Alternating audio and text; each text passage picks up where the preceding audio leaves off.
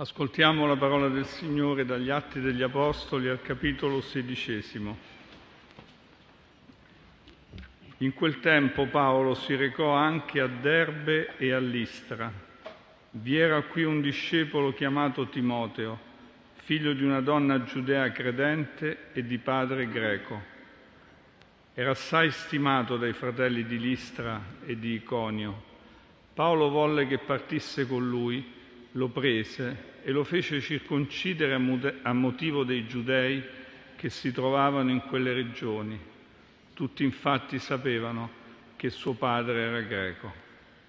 Percorrendo le città, trasmettevano loro le decisioni prese dagli apostoli e dagli anziani di Gerusalemme perché le osservassero. Le chiese intanto andavano fortificandosi nella fede e crescevano di numero ogni giorno. Attraversarono quindi la Frigia e la regione della Galazia, poiché lo Spirito Santo aveva impedito loro di pro- proclamare la parola nella provincia di Asia. Giunti verso la Misia, cercavano di passare in Bitinia, ma lo Spirito di Gesù non lo permise. Così, lasciata da parte la Misia, scesero a Troade. Durante la notte apparve a Paolo una visione era un macedone che lo supplicava, vieni in Macedonia, aiutaci. Dopo che ebbe questa visione, subito cercammo di partire per la Macedonia, ritenendo che Dio ci avesse chiamati ad annunciare loro il Vangelo. È parola del Signore.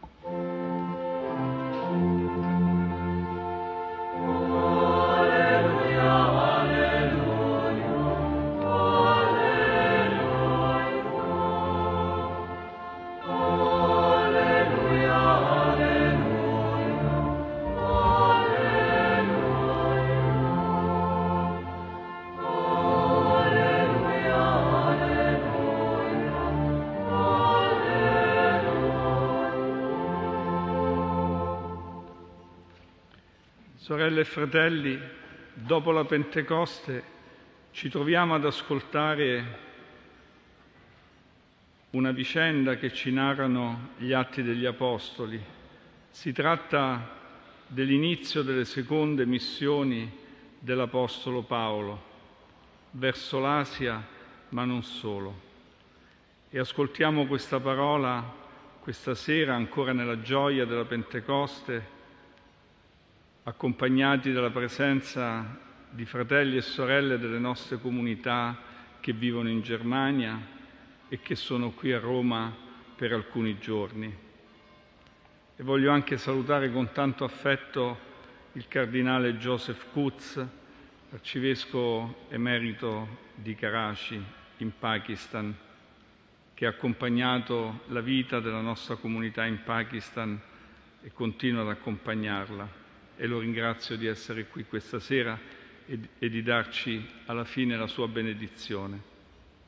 Dopo il concilio di Gerusalemme e la comune decisione degli Apostoli di aprire la via del Vangelo tra le nazioni, quindi anche i pagani, di non essere più soltanto una comunità che viene dal mondo ebraico, Paolo intraprende la sua seconda missione di cui abbiamo ascoltato al capitolo sedicesimo degli Atti, che parte dalla Siria e tocca la Cilicia, dove Paolo conferma le chiese che erano state per prime evangelizzate. Per questa nuova missione l'Apostolo prende con sé Timoteo, che sarebbe rimasto fino alla fine uno dei suoi più fedeli discepoli. Timoteo, che era figlio di una donna giudea credente e di un padre greco e che ha bisogno di essere circonciso a motivo dei giudei che si trovavano in quelle regioni, proprio perché era di padre greco e di madre ebrea.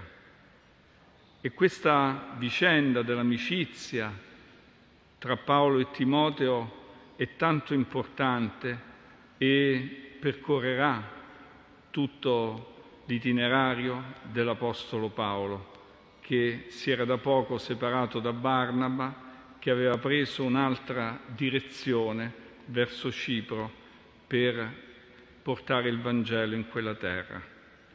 Essere insieme, due fratelli, per comunicare il Vangelo. In fondo Gesù aveva mandato i discepoli due a due ed ecco che Paolo, dopo essersi separato da Barnaba, non vuole, non può restare solo. Per questo prende con sé Timoteo. E insieme si fanno portavoce delle decisioni prese dagli Apostoli a Gerusalemme in quel concilio così importante che aprì appunto la via del Vangelo tra le nazioni. E abbiamo ascoltato negli atti che le chiese si fortificavano nella fede e crescevano nel numero. Ma poi, dopo aver visitato appunto la Siria e la Cilicia, Paolo e Timoteo prendono la strada per l'Asia minore.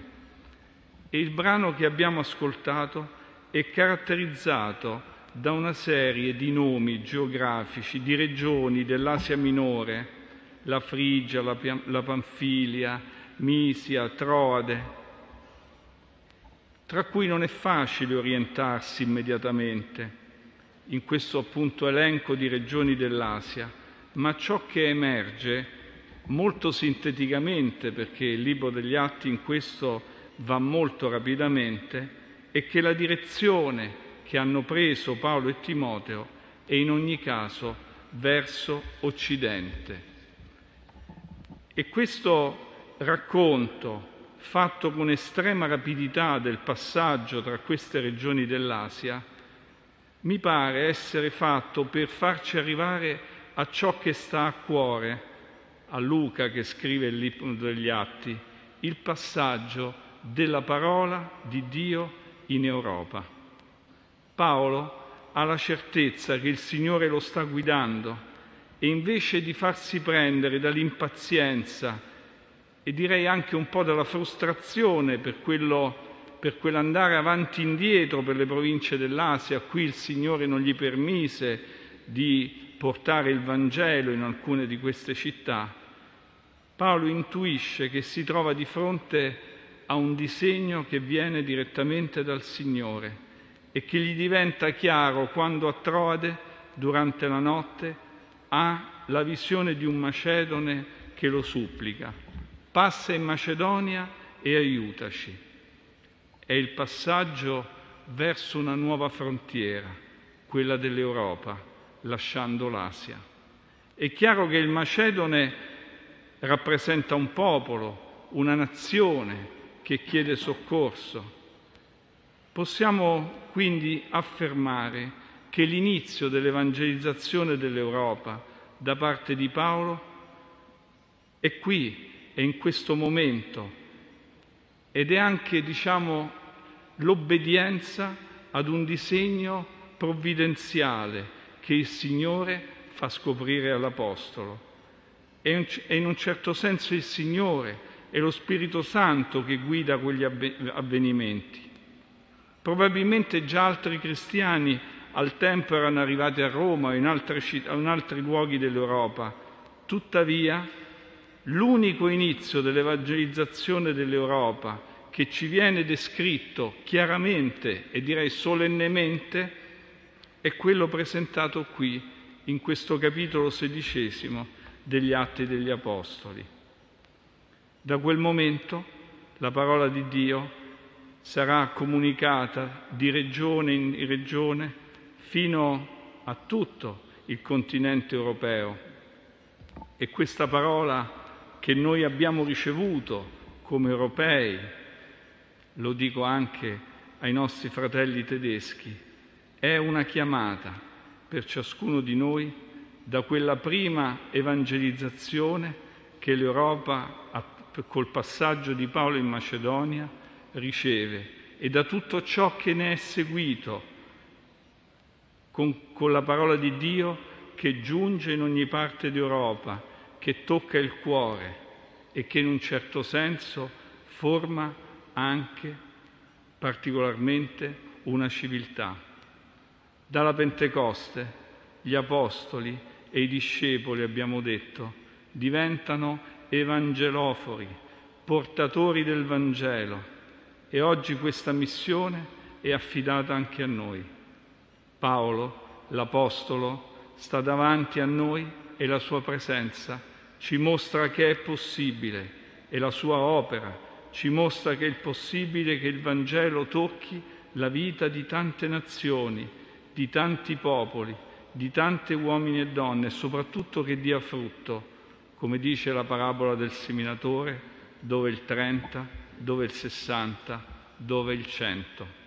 Sorelle e fratelli, abbiamo fiducia nella parola che se comunicata, se non tenuta per noi stessi, non torna mai senza aver dato frutto. Questo è quello che ci racconta la, la vicenda di Paolo tra Asia Minore e Europa.